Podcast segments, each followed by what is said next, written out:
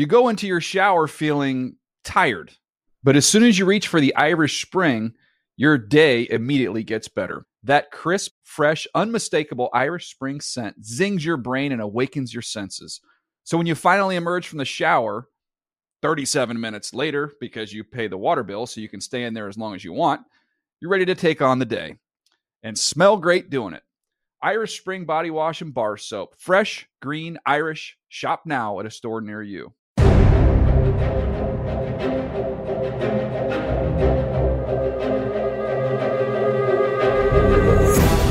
Welcome back to another edition of the Around the League podcast. My name is Dan Hanzus. Room full of heroes here. Chris Wesseling, Marc Sessler, and Gregg Rosenthal, our boss. Hey guys, how are you today? Is this the first time all four of us and only the four of us have been in for one of these podcasts? I, you might be right. This might we keep, we always bring up when we have these new permutations, but this might be the last one that we had not conquered, and now we have. We had Patra with us. The one other time we were all in the same room, I believe. That's right. So, as many of you now know, we are on iTunes. We are also on Stitcher. I don't know what Stitcher is, but it is something that exists in society that people use to listen to things like this. So, we're there. Um, download our podcast, rate our podcast on, on iTunes, give us love. Uh, and we will continue to provide high level content. And thank you, by the way. We couldn't mention this on Monday, but we're trouncing Rich Eisen and Dameshek and just taking names here in these podcast rankings in terms of the downloads. A lot of new subscribers, and we appreciate all the love. I do like you mentioning that we're trouncing Rich Eisen two days after he, he was nice enough to come on our podcast. Might not be true either, but we're doing. we're happy that some people are listening, so we thank you. Yeah, we are. We're doing very well. Wes, you've been tracking the metrics very closely on our uh, downloads. I know that. Many emails you've been sending out. Uh, it seems like we're doing well. We're top five. That's all, and we're big in England, which uh, we have been big in England all along. Right. Yeah, thank you to our Canadian listeners. Germany, another country that You likes wouldn't us. think, but they are. And then, of course, and our great Australian uh, listeners, including uh, the great, Our friend Tristan. Tristan, yeah. the great Tristan. Thank you, Marc. Just trying to work you in there, Marc. Awkward. A little bit of a late jump in there. No problem. So okay, so we have a lot to get to. We should start since it is Wednesday. We're coming off another great episode of Hard Knocks on HBO. Um, this this episode, as you know, we have our, our recaps on around the league that I write. Um, I invited Marc Sessler to Hanzus Manor to watch this one because Marc doesn't have cable for some reason. Thanks for the invite, Dan. Yeah. Yeah. Yeah, that's a little rough. Clicky. Wait a It's a little second. Wait a second. Ma- Marc and I had discussed this. I can turn it into a big party if you guys want. But this particular night, it was just Marc and I under a blanket, big bowl of popcorn, just really digging in and enjoying it with the lights turned down low. My wife came upstairs and she thought maybe Immediately something was left. up a little Well, bit. she was immediately like- got out of there. She excused herself and Yeah. just went straight to the bedroom. But okay, Greg, what is your you you watched Hard Knocks last night? You always do, I know. What are your takeaways from episode two? Well, I could go list many, but my first one has to be Hue Jackson's humiliating dress down of Orson Charles. Really stuck out to me. Just how brutal it was, and that at the end of basically telling the guy that he's about to get demoted, he doesn't even look at him in the face. He's just texting, never says bye either, just starts texting mid sentence until Charles is like, uh, Should I leave now? And I yeah, I wrote in the recap that you you just had the feeling you knew Orson Charles was thinking to himself as he was walking out, please don't tell me there was a camera that just caught just caught my just complete complete uh, humiliation in front of the nation's premium cable subscribers. that was rough. I mean, I also was taken with John Skelton. Like, you don't know these guys when you're watching, um, you know, the games or anything, and sometimes little facts about how their career has gone are slowly filled in. I was talking about this with my wife. Like, you don't know like which quarterbacks might be the sharpest tools in the shed and which ones work the hardest or stuff. And sometimes I'll just say with Skelton, you know. Didn't seem like a Mensa member there. And Yeah, they lifted the veil on Skelton a little he bit. did You're go like, to ah. Fordham. He Fordham's a pretty good school Well, in the Bronx. it He is- attended Fordham. Represent. but I felt like okay, that's now we understand the what is John Skelton. yeah, my I think my favorite guy, and I, you know, Dan and I, Dan has Dan's writing an article on this each week, so we had to keep rewinding, uh, you know, transcribing quotes. But I actually enjoyed sure that watching. wasn't annoying, by the way. Listen, it was that or you know, sit in my car. but I enjoyed watching uh, the Margus Hunt A Kate, he had a couple great Oh, scenes. This was if if Hard Knocks had a star of each episode, he would be on the marquee. I would agree. I mean, it's, if the guy at number one. Well, I don't know. Should we? Do we have something we want? yeah, we do. Crystal behind the glass. Can you cue up Margus Hunt uh, in the middle of a practice drill with Geno Atkins? Coming right up. It's Rocky Four, actually.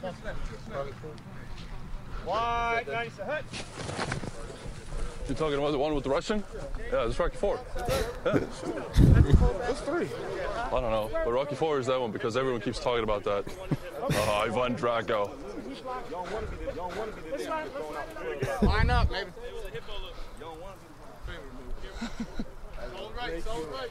I must break you. That's awesome. The, the thing that's funny to me too is so so he gets the the are you Russian Ivan Drago treatment, but then several of his teammates seem to think he's English as well. At one point, someone asked him, "Why do you say across the pond?" It's like I don't know. As, as Estonian, and I don't have a lot of experience with Estonian culture either, but I wouldn't think he looks very English or acts no, very and he has an American accent for the most part too. He's a sort of a puzzling character. And they also asked him if all the women in Estonia look like him, which is kind of how I imagine. I mean, his girlfriend, you know, was good looking and everything, but they were walking off the field, and I noticed she's almost his height, and he's like six eight. So are all the women in Estonia just just like gigantic people that uh, throw the discus? Isn't Well, his she's from the girlfriend- States. Yeah, his girlfriend's American. Yeah. well, there yeah, you go. and I think, and you have to give him credit. He has like this combination of confidence and aloofness that allows him to deal with because he does get ribbed a lot in this episode, and it's clear that the players target him a little bit. The fact that he's a rookie, A, and then different than them, B, which is probably pretty normal in a locker room. But he handle, he handles it all very well. You could tell. You know, Mike Brown says at one point he's a little worried that he won't be able to make friends because he's so different. But he doesn't seem like the type of guy that's going to become some type of recluse in the locker room because he gets picked on. No, and like even at one point, uh, the, it was uh, defensive coordinator Mike Zimmer comes up and is quizzing him about again where is he from and what kind of language does he speak, and he's describing to Mike Zimmer that like most people in Estonia speak either a, fr- like a form of Finnish or some form of Estonian, blah blah blah. You find out later that Zimmer's just trying to buy time because the girlfriend arriving was a surprise, but. Hunt gets into this whole side dialogue about how you can download this Finnish Estonian app, and Zimmer's trying to play along with it. But I actually looked it up, and you can, and I downloaded it last night on my phone. Did you? Yeah. Was was it helpful to you at all? I, I don't know. It has not been be. helpful. Do you have like an Estonian babysitter or something? no, it's not been helpful yet, but Uh, you never know. That's pretty funny. The other, the quote of the night to me came from uh, Marvin Lewis, the Bengals coach, uh, and I, I put it in the recap. I didn't give any explanation because I thought it worked better that way. But in this in this situation, we'll say it was about the preseason trip. Uh, he was going to go. They were in Atlanta, and the message he had for his players was, "We're not here for the you know the uh, Girl Scout jamboree." It was at that moment my wife, who really likes the show, uh, looked at me and said, "He's too old to be dealing with these players. Like they don't know what he's talking about." I, I, I agree. So yeah, that was that was episode two. The one other thing that I should point out is Taylor Mays. Uh, he's really jumping off the page for me right now as the guy on Hard Knocks that's trying too hard for the cameras. Yeah. he had this long story about this how he had fallen in love with this girl. It almost seemed like he was being catfished when he held the- photo up of her. And uh, you know this, he just and then he was involved with that singing skit with the Boyz II Men. It was like, dude, just, you know, be yourself. It was a little let forced. it come to you. Let the camera Right. come to you. I love the random singing, though. I do think about that. Like, if we were, it doesn't matter how many people you got together from NFL media, there would never be a moment where we just start breaking out singing and everyone starts going crazy. and I love, I love that about that happens every year. I love that about football. Well, football. they're teams. young and They- uncynical. They just dance and sing all the time Yeah. and go crazy. Harrison's reaction to the singing was great. I mean, he was like getting Yeah. uh, choked up. It was beautiful. Not nearly enough James Harrison in episode two, but that makes sense when you remember the story that came out uh, yesterday about how he despises the cameras. They don't deserve to be there. Everyone's probably afraid to go near him on the Hard Knocks crew. So another good episode. Uh, Greg, just out of curiosity, if you had to give it a letter grade, what would you give episode two? oh, that's an A minus. I love that episode. And what about the premiere? somewhere lower. Wasn't as excited about the premiere. Although I liked Harrison. Yeah, last night I was cracking up a ton. There was tons of good stories. Yeah, I'm I'm on the same page. Through two episodes, I think the Dolphins' season might be a little bit better, but uh, I think that you know HBO has done it again. It's such a great series. Um, okay, so let's move forward. uh, new segment, I guess. We're going to go around the league's going to go around the league with the headlines that are going on right now. We will go to the boss man on this. Greg, can you take us around the league? What are the big headlines on Wednesday? Well, we're going to go through some of the stories and just pound right through them. Starting with Von Miller today, we found out that he was arrested. This raised the question. Uh, it was just for traffic citations, failing to appear in court, but it raised the question whether he could be punished further. Uh, the big time Caleb Sturgis Dan Carpenter battle is over. I've been excited about this all camp. Caleb Sturgis is the man in Miami. Uh, we Wait. know Maurice Jones-Drew. Wait, th- those are kickers. I don't Yeah, know if just, everyone uh, even knows that. that Oh, come a, on. A little inside football there. Hold, I mean, hold on, Sturgis, the most impressive rookie in Dolphins camp. Yeah, that's right. There was a tweet about that. That's a bad a bad sign That's for a the bad Dolphins class. Kicker so far. battles. Uh, we know Maurice Jones-Drew is going to be Yes. playing this week in the preseason, so that's a great sign for him. First action since October. And then the big news of the day, other than uh, the Tom Brady injury, which we're going to hit in just a second, is Jared Veldheer um, tore his triceps. He's going to miss a big chunk of the season. He's the starting left tackle for the Oakland Raiders, and I would argue he's probably the best player on the Oakland Raiders. I would argue it, depends on whether McFadden's healthy and playing well, but yeah, you could definitely say Veldheer is the best player on the Raiders. He was one of the top five or six left tackles in the NFL last year, and basically, he and Wisniewski are the only really reliable offensive linemen. But I have to say, I'm taking my softball pants out of the marinade, feeling awfully cavalier about this bet with Marc Sessler that the Raiders will not win six games. Because if they do, Wes has promised, if you've listened to the show before, to dine on his softball pants. He's going to eat from he- you know from waist to toe the entire rugged I- piece I of have- cloth. A third of it can be in a soup. Though They're we almost going to have to take it off the board with uh, the left tackle now gone. Right. Let me just say one thing though, and I, I'm curious what you guys think. Let's say uh, Darren McFadden goes down with his inevitable foot sprain uh, in the next couple of weeks. There's no chance we're dealing with a goose egg team here, are we? In Oakland? It's it's so hard to go 0 and 16. I mean, they would be the team to do it, and I can just hear Raider Nation sending angry tweets as I say this, especially to Wesseling, who's reveling in an injury to a young, promising player. well, I did do, I did do the moonwalk outside my swimming pool today. but uh, yeah, it's like the the best player on their team at potentially the most important position. And he could be back late in the season. I think they're probably going to wait until week one, then put him on injured reserve, designate him to return, so he could maybe be back So in November, December. he could lead them to their second victory. That's possible. I I think Dennis Allen is a good head coach, so just you fall into three or four wins. Right. It's hard to lose less than two or three games. I can't believe we're still talking about the Raiders when a man crashed into Tom Brady's knee a couple hours ago, sent him to the ground, and turned Twitter into a war zone of speculation. Uh, Tom Brady, Greg, you were you have the you stand the most to lose in this room. I saw the look in your face as the story was unfolding and people were speculating. It's a lie. Uh, you want to tell us a little bit about this, uh, Greg? Well, luckily, right before we tape this podcast, our Ian Rapoport and Albert Breer report that it's not serious. It's a knee sprain. Tom Brady was hit in practice today. Um, basically, Nate Solder, the left tackle, got pushed into him by the Bucs. Uh, Adrian Clayborn. You know, initially, a lot of times we hear things aren't serious, but this is coming from multiple reporters. Basically, it's a question now whether he's going to be day to day or whether it's going to be a couple weeks, but it's not the worst case scenario. Would Nate Solder have to go into witness protection if this turned out to be 2008 all over again? I'm, Now, that's like a serious question. I'm just surprised Bernard Pollard was not involved in this How do we know he was? It's was? a fair question. he, he probably was in Tennessee with some sort of voodoo doll or whatever right right when it happened. I could picture uh, I could picture Bernard Pollard as the MRI technician and the regular guy like passed out in a storage closet somewhere.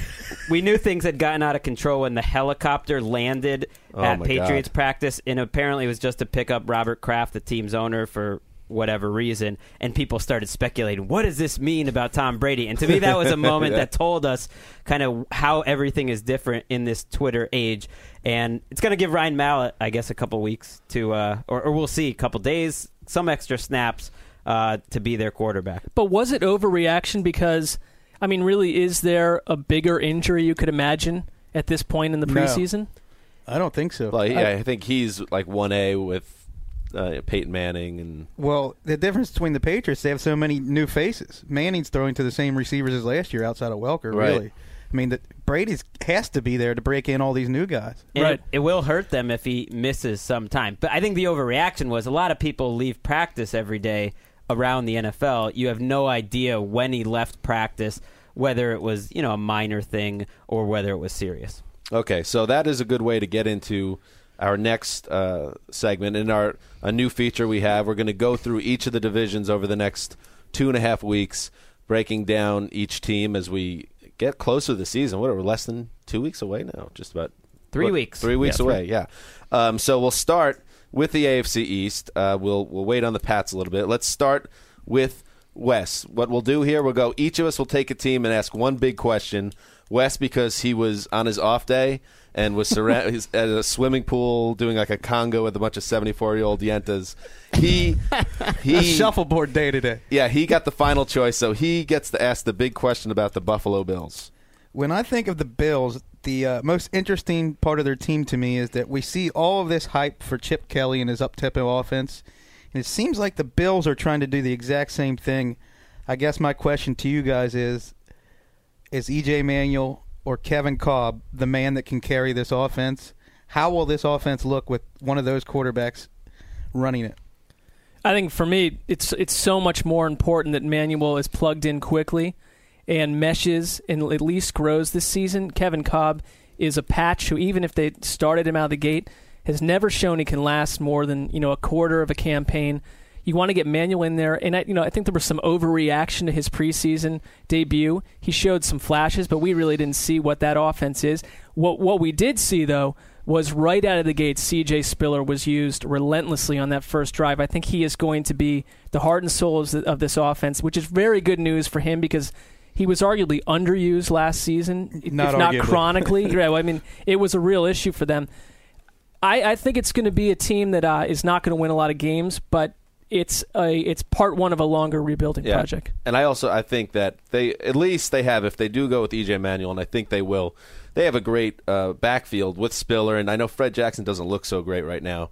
But if you have two of those guys, you could feed them the rock, feed the offense through them, similar to how the Jets handled Mark Sanchez in 2009, and try not to let the rookie beat you. Everything must funnel back to the Jets of 2009. Hey, AFC title game. So, Greg, take it.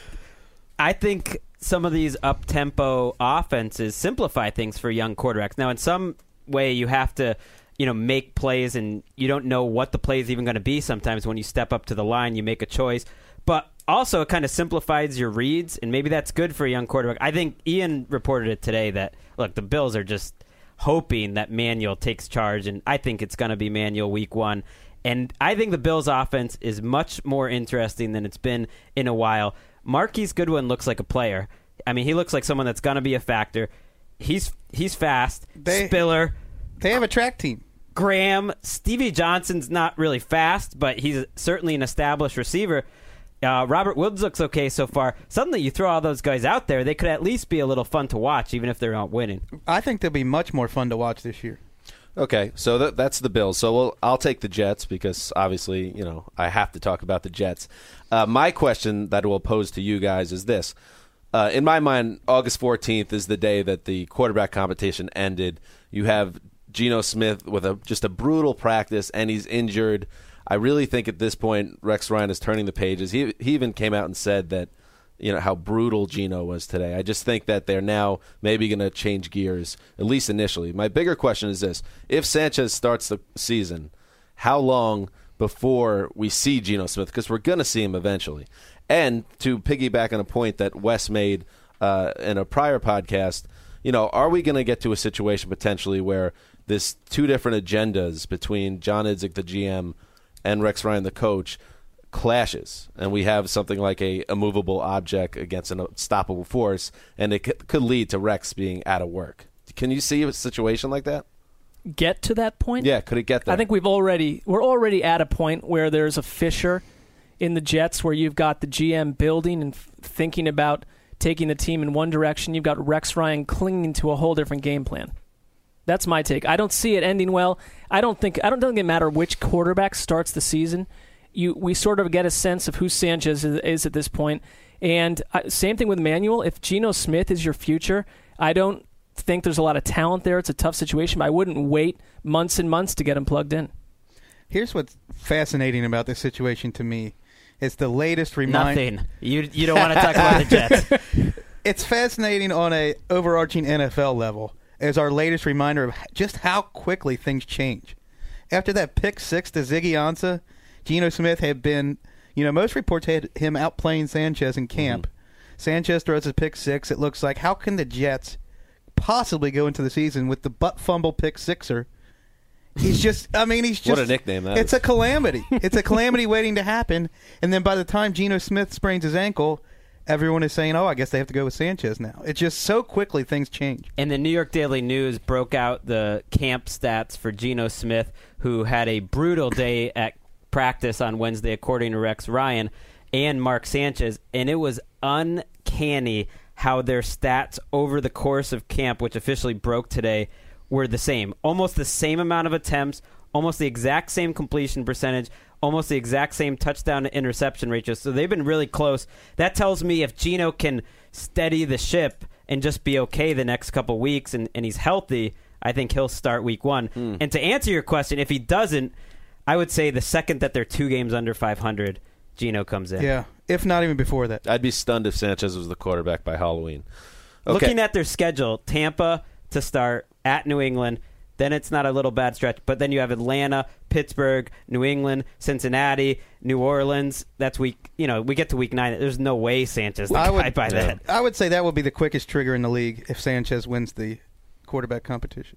It, isn't it fair to say that with Rex Ryan, if he gets out of this situation with an eight and eight record, which is so unlikely, he's equaled what Belichick did with uh, Matt Cassel in 2008. I mean, he's I going in. With, he's going in with literally one of the least talented rosters in football, being asked to do the impossible. No one thinks he can do it. I, I still want to make the case a little bit for the Jets. Their offense can't get any worse, and you can be excited, Dan, about Muhammad Wilkerson, about Sheldon Richardson, Quinton Coples, Demario Davis, David Harris. I mean, that's a fun front seven that They could should- cause some damage, They should have a top 12 defense. That's fair, right? yeah, I think so. and possibly a top five. Why not? Rex has I shown he the can coach. secondary's a little bit shaky, but you're right. Rex Rex Ryan deserves every benefit of doubt as a defensive coach. I, I don't go top five, though, when you have an offense that might have your defense out on the field 35, 40 minutes a game. Right.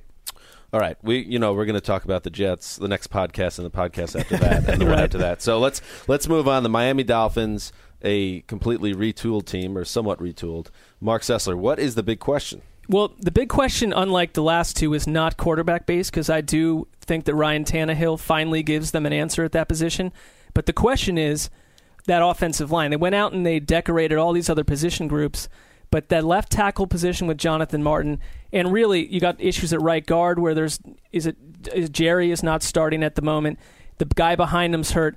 There are issues, and, and as Greg pointed out at the Hall of Fame game, you couldn't even get a fair read on Tannehill's play because the guy is running for his life back there. Does that go on into the season if they don't mesh? Are the Dolphins just another seven and nine team like they were last year, despite all the additions? What? Okay, here's what's fascinating to me about the Dolphins, since we already pointed out what's fascinating about the Jets. so Jeff Ireland has this big shopping list. He went and filled up his basket, bought more groceries than any GM in the NFL, and it's the one move he couldn't pull off that's going to bite him. He couldn't make the trade for Branden Albert, who is a well mm-hmm. above average left tackle, and that's an important position for a, a quarterback who's developing like Tannehill. Right. So he, here he is making all these moves, and the one he couldn't pull off is the one that could really hurt the Dolphins this year. And it's always over stupid small Right. stuff. I'll give up the late second, but I won't give up the early second round pick to try to save my job, to try to get a quality franchise left tackle because maybe we believe in Jonathan Martin. To answer your question, Marc, I think it's got to be a huge problem in their first preseason game. You know, Joe Philbin even pointed out Mike Wallace had single coverage every snap he was in the game, didn't get one target because Tannehill wasn't protected. That's coming from the head coach. I feel like Ireland is the GM in your fantasy league that you have a totally fair trade lined up. All you have to do is throw in Raul Ibanez or something, and the guy won't do it, and the whole trade goes under. This is the situation that Dolphins have. They have the GM that doesn't really have the guts to pull the trigger on the trade that they need to make, and it might end up costing them. Which I, I uh, worry about them. By the way, that the pressure from being that team becomes something, and I usually don't get into all the stuff off the field, but if they struggle a little bit early and they have a pretty tough schedule. There's going to be so much talk about them as a disappointing team when really I think the fair expectations for them should be low. They're not in Miami, they're really high, but they should be low. Okay, so that brings us full circle. We're going to head back to the Patriots now. Greg, we were just talking about Brady. What? Let's. We're assuming he's going to be fine, and he'll either be ready for the season or even before that. Uh, what is your big question? my big question is can their defense be a difference maker for the first time since 2004? They have more continuity than they've had in a long time. They're bringing back more young talent than they have in a long time. You line up that group, and there's a lot of ways that the defense could actually be a weapon. Or am I just thinking that because I'm a homer? Well, It's certainly possible. I think so much depends on Dan's Making the Leap candidate, Chandler Jones, who looked like he was going to take the league by storm last year, and really, players can't succeed with a high ankle sprain. That really just savaged his season right there. He's a difference maker for them as, as a pass rusher, which they were lacking last year, and then they have a really good, talented linebacker corps. I don't see why this can't be a much improved defense. I mean, I agree. I think that they have in the last couple of seasons really committed to building that defense up. I mean, talk about Bill Belichick's overall reputation as a defensive genius is uh, has been on the rocks for half a decade or more. But I think that they have finally shored up that linebacking group, as Wes said, is really really strong. But to flip the script a bit, I just I think that the defense is not going to have to carry that team at all. I don't see the offense declining as much as some people predict. I see a slight decline. I don't think we're going to have a problem with the Patriots on offense. And just to go back to Wes's point with Chandler Jones, you know, I watched a lot of his snaps for that piece for the Making the Leap series. And what he was doing in those in that first month of the season, he was scary. He was like video game good. And then once his ankle went out, I think it was during that blowout loss to the blowout win over the Colts, he was never the same guy. So if his body is right, he could be a guy. He could be a 15 sack guy that can completely change how they're able to play defense. Aqib Talib talked about it this week that the Patriots are a really hard team to play for. In Tampa, we knew what the defense was going to be. It was the same week after week. With New England, you never know what's going to come. You have to be ready for everything. It changes every week, and I think the turnover on their team has really hurt them because of that. And that's why now you have guys. Mayo's been there for a while. Spikes is a difference maker. Hightower and Jones are entering their second year. Ninkovich has been there forever. Wilfork's good. The front seven is pretty promising. And now that these players know the scheme a little better, I think Belichick can kind of do what he wants to do. They've been a little more vanilla. The secondary's questionable, but otherwise up front, I think he'll be able to attack more than than he has before. So those are the four teams in the AFC East, and I, I think we decided a good way to wrap it up now is to go through each of the uh, teams and say what we think their records will be. So we'll start with Wes. What are your thoughts about the division and regular season record? I think the Patriots remain easily the favorites. I have them at 11 and 5. Okay. Second place, I have the Dolphins just because of the uh, talent advantage over the Bills and Jets. 8 and 8. Mm-hmm. Third place, Buffalo Bills. 6 and 10 in a rebuilding year. Dan is now going under the desk in a fetal position. Fourth place, I have the Jets at 5 and 11. I just see too many things possibly going wrong for them and snowballing. All right. Sessler.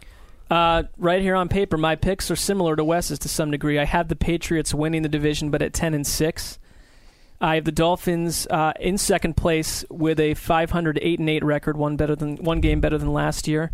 And then I have the Jets and Bills both at 5 and 11, but I think the Jets will end up as the third place team in the division. So you're even going as far to choose the tiebreakers in the division. The Jets get it. Why Wow, not be precise? I appreciate devotion. it. Why leave that vague? I like Uh, it. All right, I'll go with mine. I say the Pats are going to go 12 and 4, and again, everyone's going to be surprised, but I won't be. Uh, easy division win for another year. Dolphins will disappoint at 8, 8, and 8. Uh, I think the Jets and Bills will both finish 6 and 10. I don't know how the tiebreaker will shake out. I like the Patriots uh, to win the division easily at 12 and 4. I'm with you, Dan.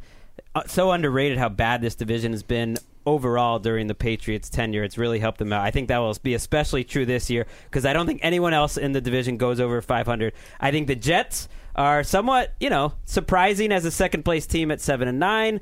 I'll put the Dolphins in at 7 and 9 as well. And then the Bills look, they have so many problems. I think on defense, and just a young team at four and twelve in last place. Wow. So not a lot of shockers from the ATL crew, and Patrick Crawley, our uh, resident Bills fan downstairs, is going to be very unhappy when he listens to this. Sorry, Patrick. Uh, Crystal behind the glass is telling us that we're out of time, so we need to shut it down for another episode. I believe we're going to have a special guest on Friday.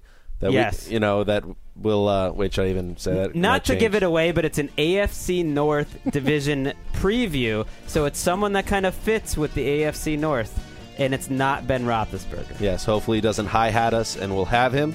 Uh, until then, uh, thank you for listening to the ATL podcast.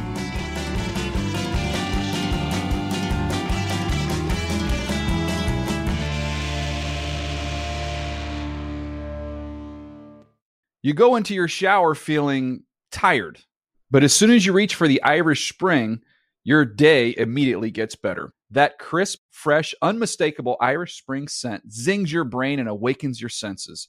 So when you finally emerge from the shower, 37 minutes later, because you pay the water bill so you can stay in there as long as you want, you're ready to take on the day and smell great doing it. Irish Spring Body Wash and Bar Soap. Fresh, green, Irish. Shop now at a store near you.